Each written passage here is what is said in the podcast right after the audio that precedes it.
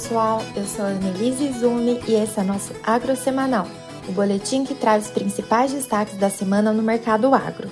Começando pelos grãos, os preços em Chicago de milho e trigo foram impulsionados pelo recrudescimento do discurso no Kremlin e o risco de interrupção do fluxo logístico de grãos na região do Mar Negro.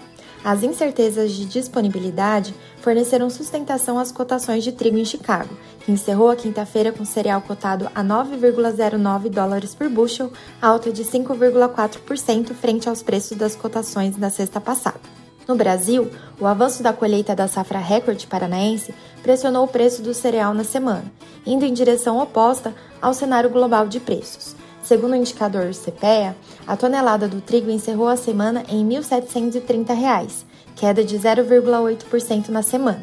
E no milho, os preços para os contratos de dezembro fecharam essa quinta-feira em Chicago a 6,9 dólares por bushel, aumento de 1,6% em relação à sexta passada. Além disso, o Conselho Internacional de Grãos também trouxe uma redução nas estimativas em 11 milhões de toneladas, atingindo 1,1 bilhão de toneladas para a safra 22-23, valor ainda inferior ao projetado para a safra 21-22.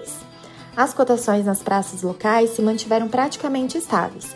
Em Campinas, o milho fechou essa quinta cotado na casa dos R$ 84,56 a saca. Na soja, os contratos de novembro fecharam essa quinta-feira em Chicago a 14,6 dólares por bushel, com um leve aumento de 0,6% quando comparado com a última sexta-feira. De olho na colheita da safra norte-americana, no plantio da safra brasileira e no aumento da taxa de juros norte-americana, que veio dentro do esperado pelo mercado. Um dos destaques da semana foi a redução das estimativas para a safra de soja pelo Conselho Internacional de Grãos em 2 milhões de toneladas, atingindo 387 milhões, valor ainda superior ao da safra 21-22 de 352 milhões de toneladas. No mercado brasileiro, o movimento foi oposto em Paranaguá. A queda foi de 0,5% desde a sexta-feira, com a soja negociada a R$ 185,92 a saca nessa quinta. No mercado de café, após as fortes quedas da semana anterior, as cotações em Nova York voltaram a subir com o contrato com vencimento em dezembro, fechando essa quinta-feira em 223,5 centes de dólar por libra-peso, alta de 4% na semana. Esse movimento parece estar associado principalmente à desvalorização do dólar ante ao real.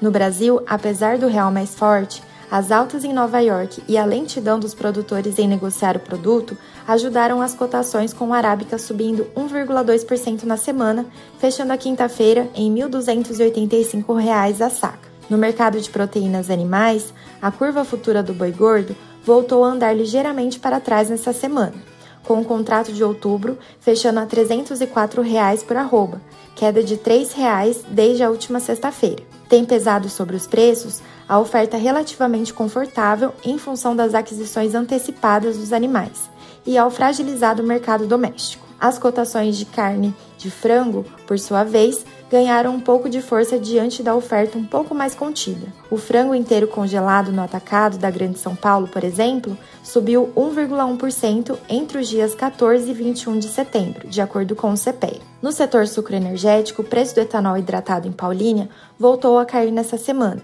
fechando a quinta em R$ 2,47 por litro sem impostos, queda de 2,1%. A redução do preço na semana aconteceu após quedas nas negociações, pois na semana anterior os preços reagiram de forma significativa com o aumento de volume de vendas do biocombustível. No açúcar, as cotações em Nova York fecharam a quinta-feira na tela de outubro 22 em 18,49 centes de dólar por libra-peso, alta de 3,2%. O aumento nas cotações é relacionado às incertezas em relação à safra na Europa e a desvalorização do dólar frente ao real. Por hoje é isso, pessoal. Bom final de semana e até a próxima sexta.